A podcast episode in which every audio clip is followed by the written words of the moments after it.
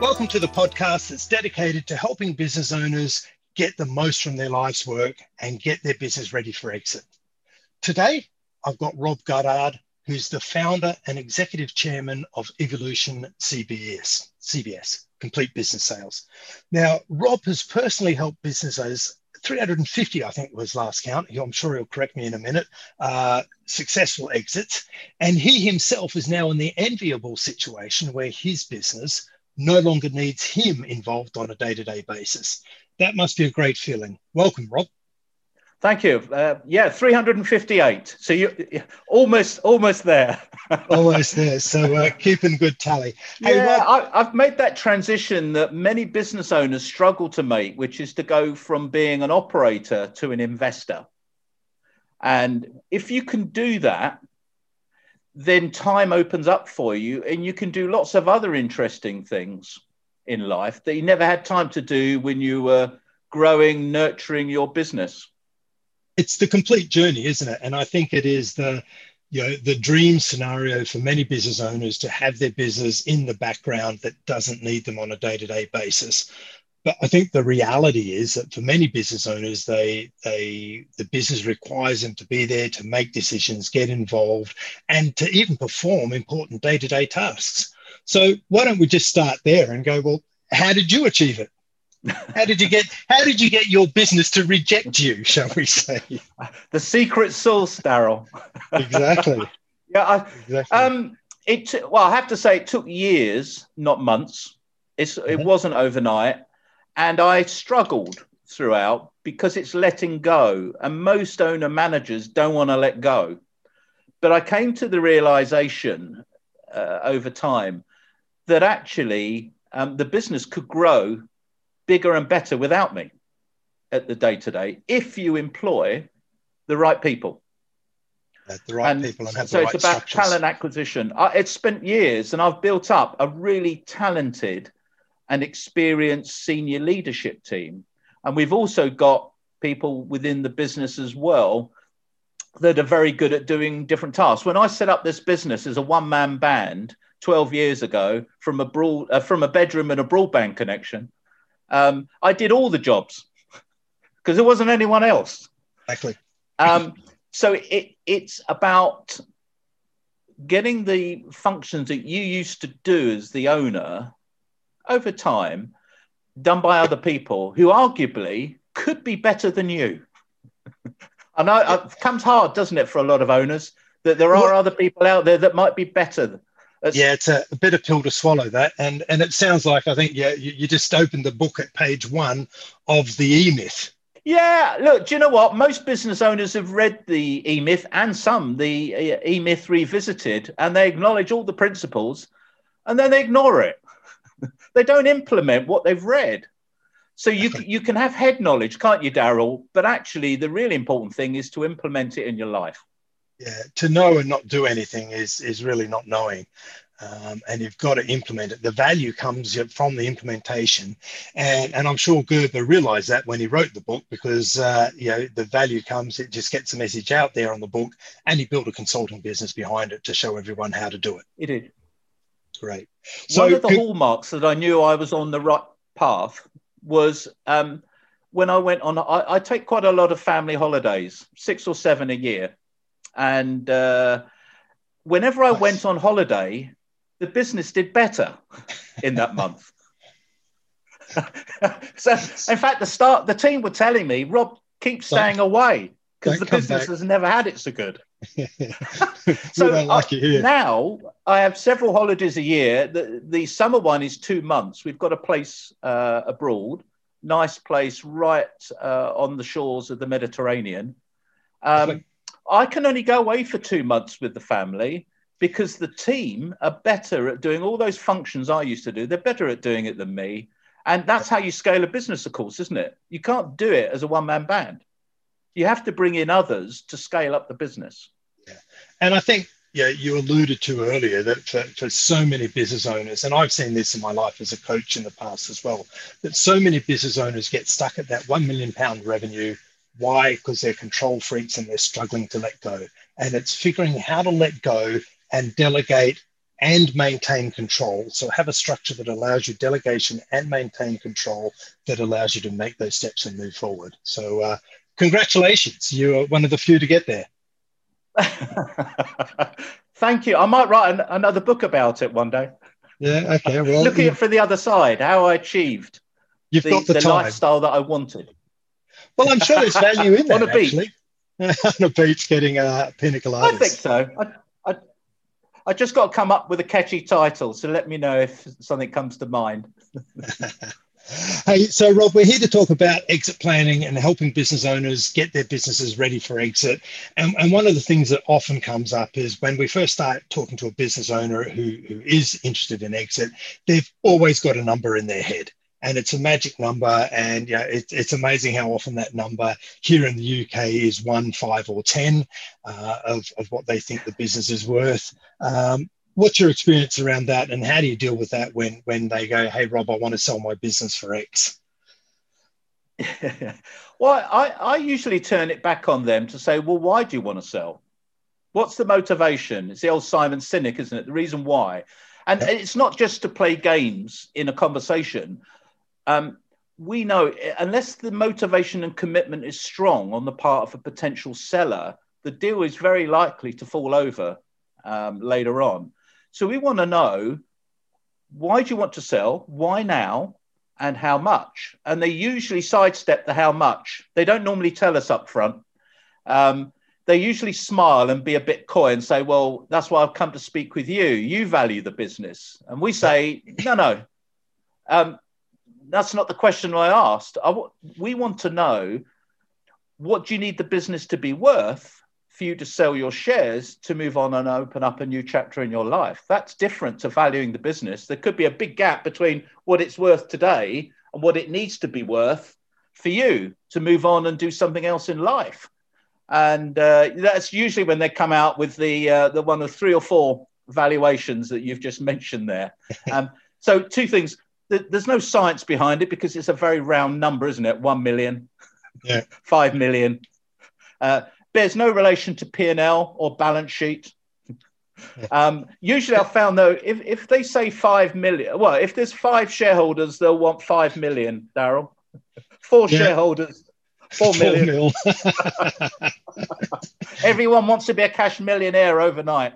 Yeah. Um, so, no, I, so I think that's where the education process starts. And arguably, when working with somebody like yourself, making a business, preparing a business for sale, you've got to know what the starting point is, typically. And that is a realistic, prudent price for the business. I say price because it's usually born out of a multiple of profit or some sort of financial metric. That's not the market value. That's what it might be. If you went to an accountant, that's probably what they would come up with, that number. It's a starting point, isn't it? Because you and I yeah. both know the reality is a business is worth what someone's willing to pay for it. And, oh, absolutely. And, I, and if you get competitive tension, you're going to drive up price. Yeah. Then it then it goes beyond the P and L and balance sheet. Yeah. Now it's about strategic advantage and what your business might be worth to that particular buyer if they were lucky enough to buy your shares. Absolutely. And you've got to make the business, get the business into a position where it becomes attractive to a, a wider range of people who are interested. Yeah. Not and just I'd, a competitor. Yeah. And and the majority of businesses that approach us are not ready for sale. I can yeah. say that after twenty years of doing this, they are not ready. In fact, I had one yesterday, um, a smaller business. It's too small for us yeah. um, because we only usually work with businesses over five million in turnover. Um, but that doesn't stop me spending an hour on the phone with a fellow business owner, trying to give them a little bit of a, a heads up and a, a reality check and a bit of guidance. Now, um, the price they wanted was double what it's probably worth on paper. Yep. So I said that to him. And he said, yeah, yeah, but I want more. I said, well, you, I said, you you can spend money with a, an intermediary or a third party to take it to market and sell it. Um, but I think you're going to be disappointed. And he said, yeah, you're right. I have got an offer. I thought, why didn't you tell me that at the start? it, and, and it was the figure that I'd given him. It was exactly. And, yeah. and, he, and I said, so why haven't you accepted it? He said, oh, because um, it's only uh, twenty-five percent on day one and, and seventy-five percent on a three-year drip, something called an earnout. So I said, and that's not acceptable to you. He said, no. I said, well, well they're doing that. They're back-end loading the deal because this is a high-risk transaction because you haven't put things right in the business that you need to put right to make it attractive.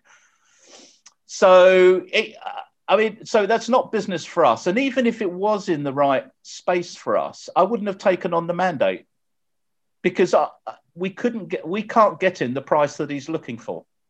Yeah, to double the price of the, the value of the business, it's it's it's not just playing with the accounts and adjusting the accounts, is it? Because any due diligence is going to see right through that. There's some fundamental work that needs to be put in place, and it takes time. And it's it's getting your business ready for exit. Okay. And you know, the old valuation, isn't it? Why, well, I want more. Well, it owes me this. The buyer doesn't care what you think it owes you. I'm sorry. Do you know what the sad thing is, though, Darryl? He's already, because usually when people speak with us, they're speaking with two, three, four other intermediaries, right, and they're doing a beauty parade. Yeah. And I, I tend, it tends to be, the feedback I get is that I've said something that other people haven't, which worries me about our industry on selling businesses, because um, he's probably likely, he'll, he'll acknowledge what I've said as, as, as wisdom from someone who's done it successfully three hundred fifty-eight times in twenty years.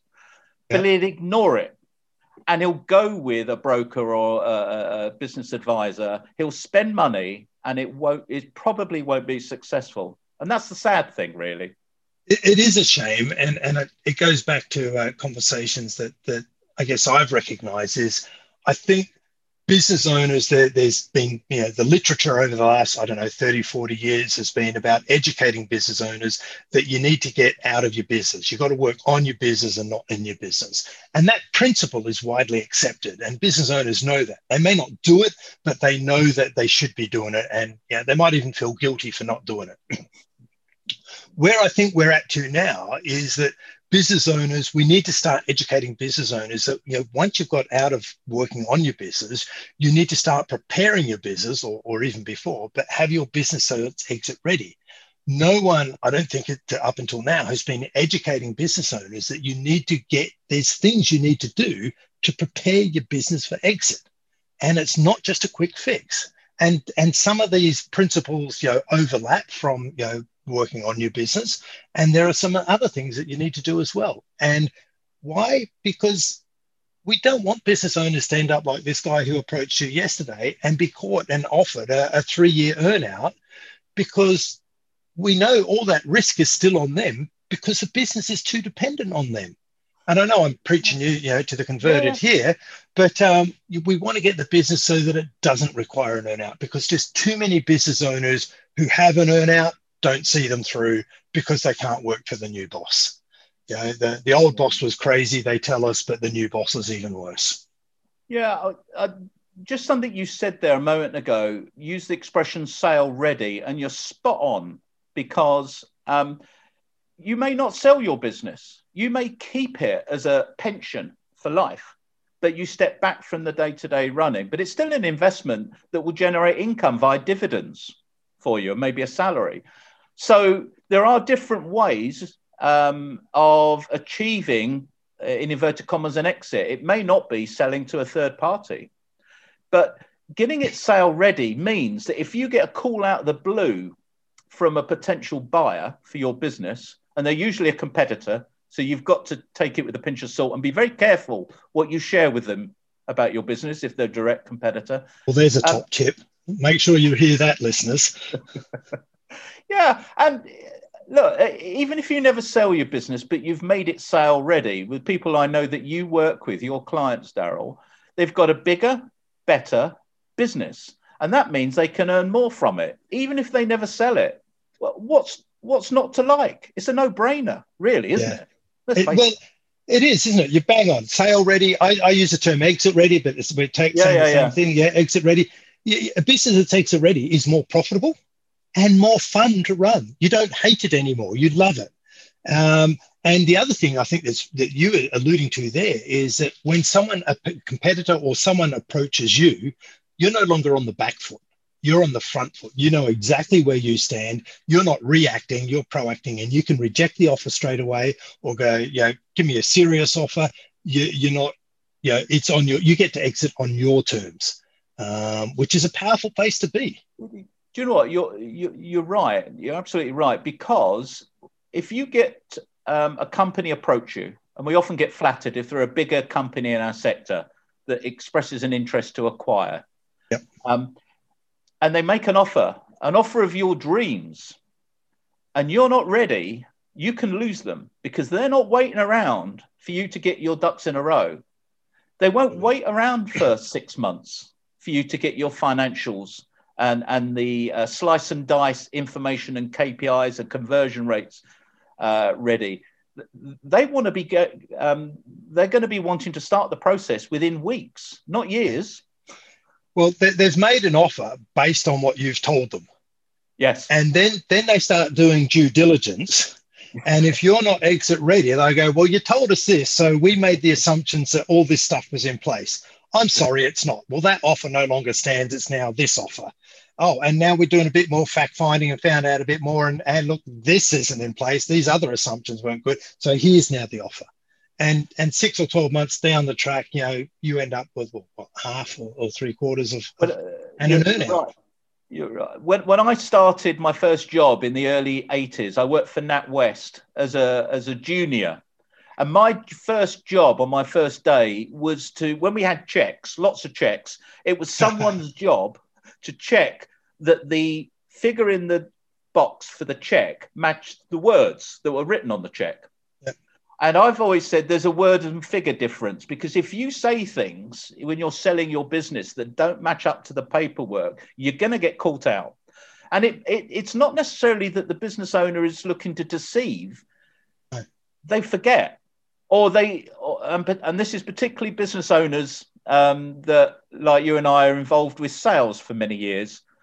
Um, we can, there is a habit we can fall into, is to talk too much.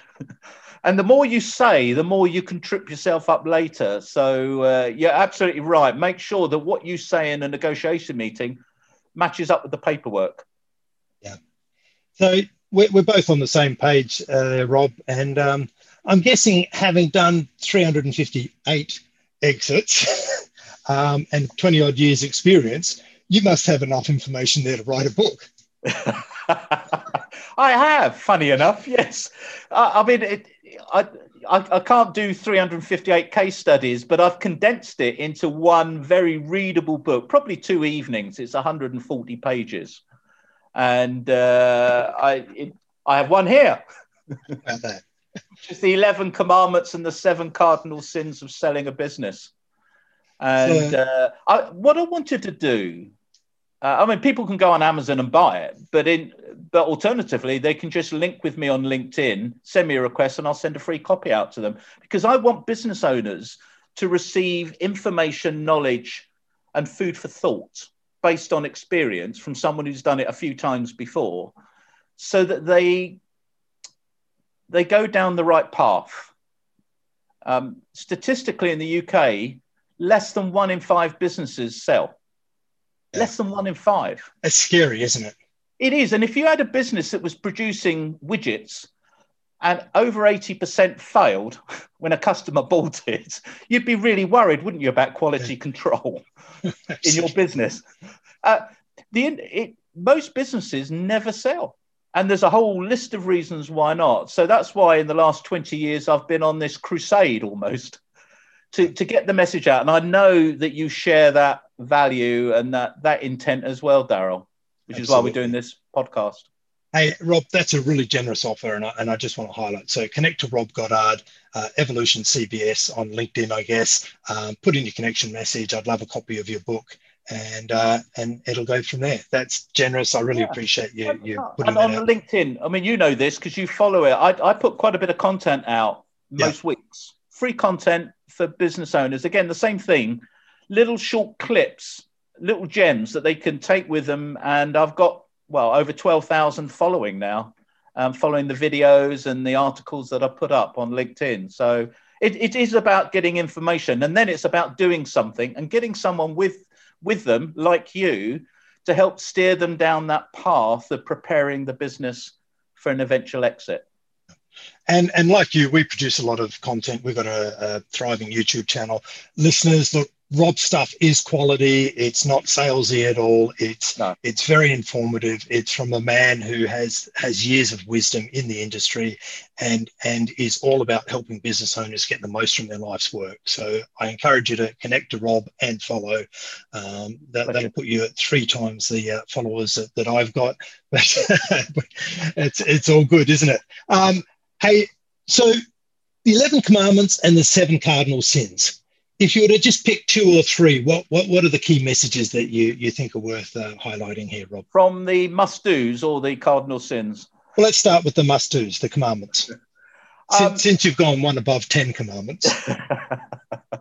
uh, a key one is to create competitive tension. The reason it's key is that when you have more than one buyer for something that you're selling, you can drive up price and improve terms. I've always said that one buyer is no buyer. And uh, the reason why this is a key commandment for business owners that are thinking about selling is that don't get tempted to follow one potential interest. Um, because if they know they're the only show in town, they are going to beat you down on price. You're going to be selling at a discount, and you've been, you're going to be putting most of the sale price on an earnout. Because what choice have you got? You've either accept their offer, or Hobson's choice, isn't it? Or no. You, it's either yes or no. It's binary. Whereas if you uh, have a number of potential bidders for your business, and we can get round the table on average with eight uh, yes. for our clients each time, now those eight people will generate four offers, all of which will decline very politely and go back with a commercially reasoned argument as to why they should sharpen their pencil. But when you've got four off formal offers, you're in the driving seat as the seller. But yeah. a lot of business owners um, fall foul of uh, just thinking that the one company in front of them, the one company that's approached them, who want to buy them off market, by the way, there's no advantages to selling your business off market, only to the buyer, not to yeah. the seller.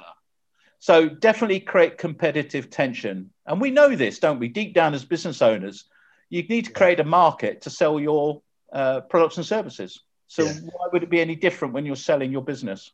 Yeah, you want to be in, the, as you say, the driver's seat. We talk about front foot versus back foot.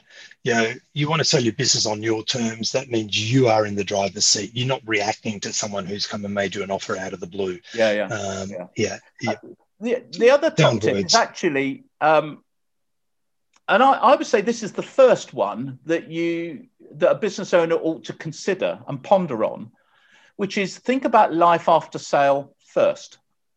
What are you going to do when you're not working sixty, seventy, eighty hours a week, working weekends, taking the laptop and the mobile on family holidays and really cheesing off the family and the kids? What are you going to do when that life's gone? And it isn't about the money from the sale proceeds. It's never about the money. It's about having significance and purpose in life and adding value to something, because none of us want to retire. Once we've been entrepreneurs and been masters of our own destiny, um, uh, we don't want to retire in the traditional sense. And, and of course, the next step after retirement is death. And no one wants to die too early.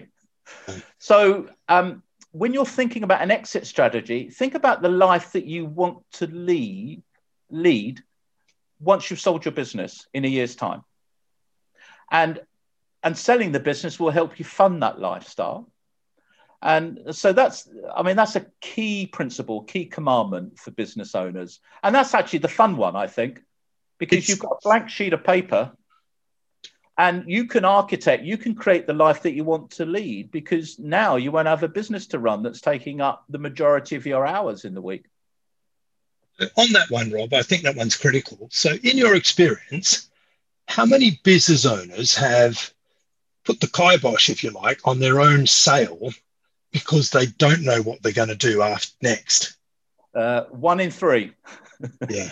Because uh, funny enough, we do monitor this.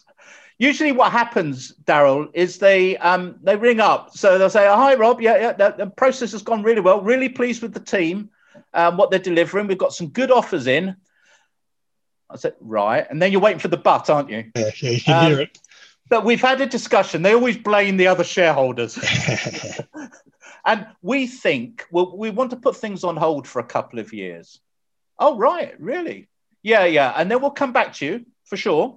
And uh, we'll remarket the business through you. So then I, I leave a, a brief gap and I say, so what are you frightened of? And in, almost invariably, invariably, really, they're scared. Because they're scared of the, the life. They're about to jump off a cliff. They, they, the cliff they know because it's their business and they get a sense of security. They are a legend often in their own lunchtime. They've built their own microclimate.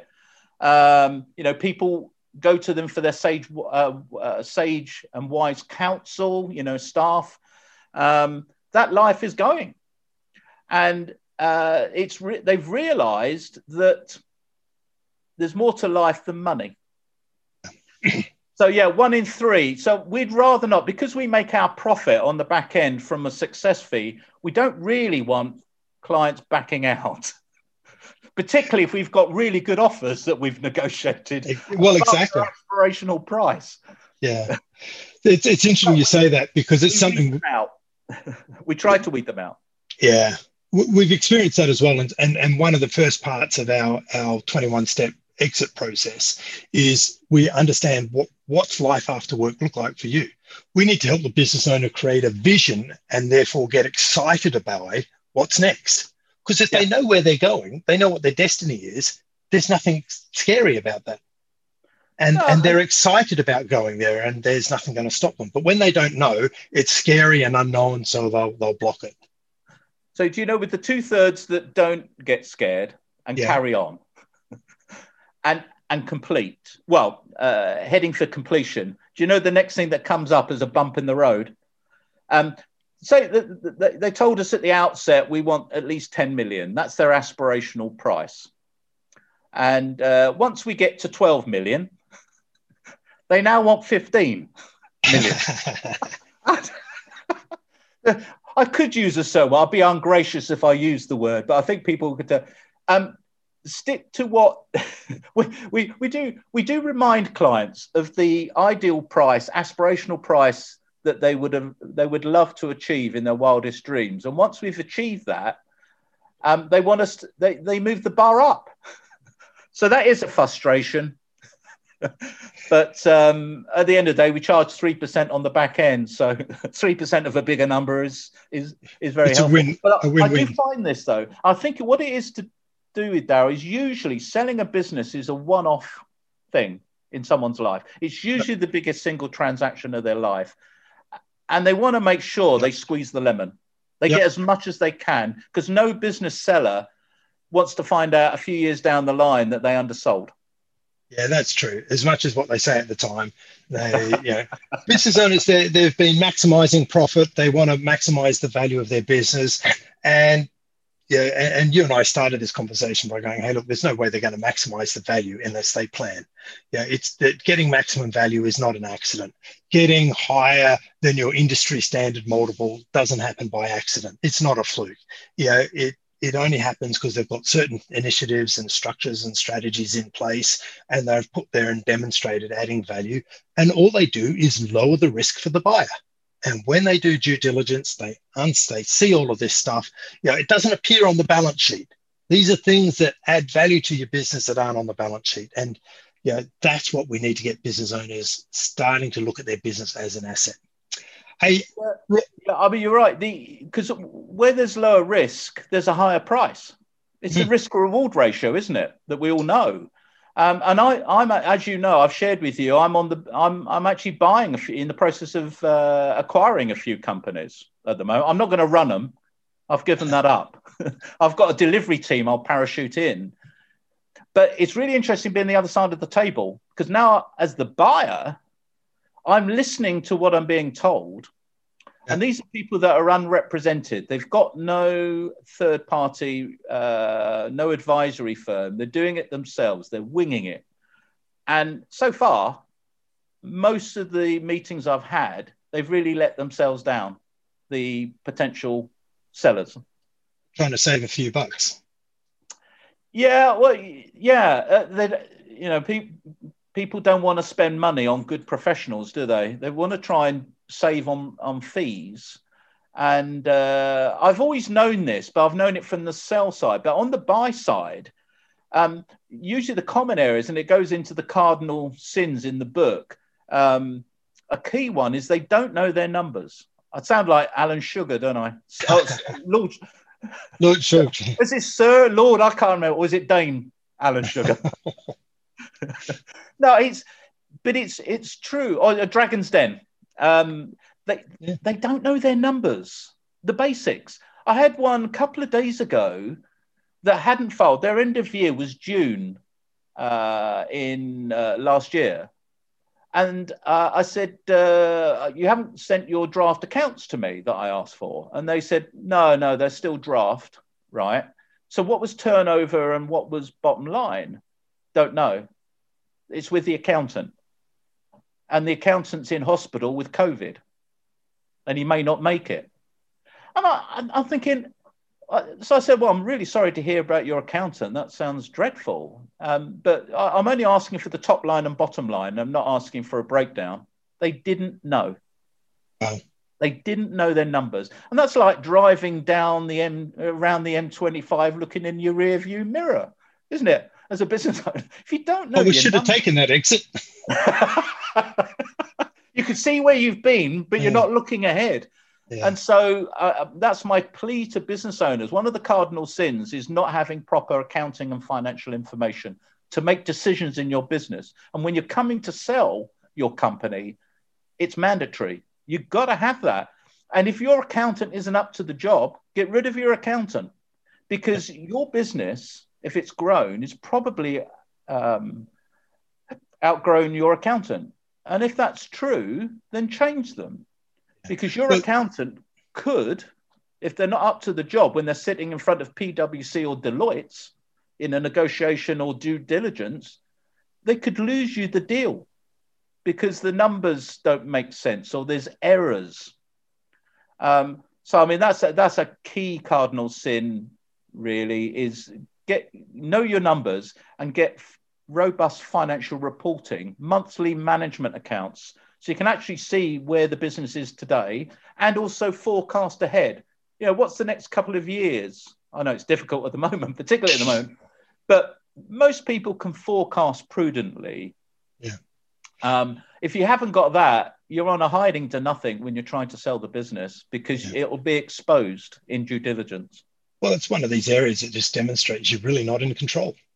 You just winging it day by day, and therefore we need you in the business when we take over uh, to keep an eye on things, because you haven't set up the tools and infrastructure that show us how to keep an eye on things. So we've got to get that. We've got to unpack your head um, after we've bought it. So we'll just pay you later down the track if you don't mind. I, I, I do I do empathise a bit with business owners that never really use financial reporting and, and forecasting. They run their business off the bank balance that day. That's how they make decisions. Yeah, I, like I, I kind of get it to a point, because if they've grown a business um, and it, it's sustainable without them doing it, then they get into this false sense of security that everyone else runs it the same way, that runs their businesses the same way, and they don't. Certainly the buyer won't. These will be larger companies that have got sophisticated systems and processes and actually analyze numbers. They don't take it at face value from the seller. Well, exactly. That that would be scary.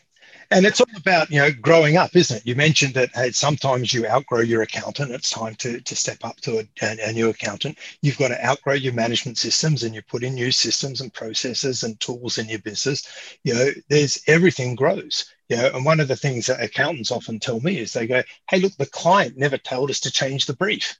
You know, they asked us to set up their company and make it as tax efficient as possible. Well, that's fine. We've been doing that over the last ten years. They never told us that they're now looking at selling it. And because if they did, we would have changed the brief and, and you know, changed the way we, we worked with them.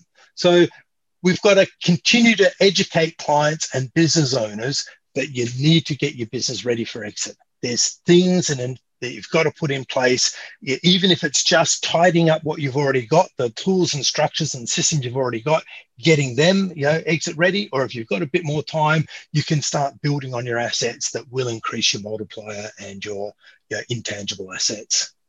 And also the soft issue, Darryl, if you know your numbers as a business owner, you're more likely to be able to sleep at night. Sure, sure. Uh, it, it, you know, it gives you comfort that things are in control. That's true. Yeah, it, it does. It gives you comfort. And, and also knowing that all your eggs aren't in one basket. You, yeah, uh, yeah, yeah, absolutely. Yeah.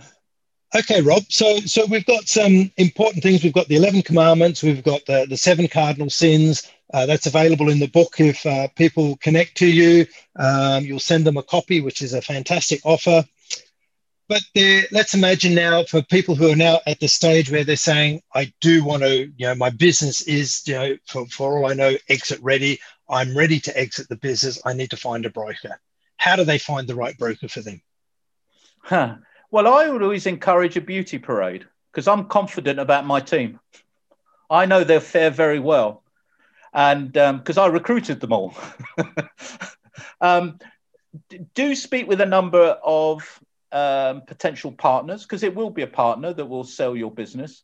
Don't go for cheapest, because you know, j just buying something cheapy, buy cheap, buy twice. Yep. Don't want that when you're selling probably the biggest single asset of your life. You don't want to entrust to the person that's the cheapest bidder.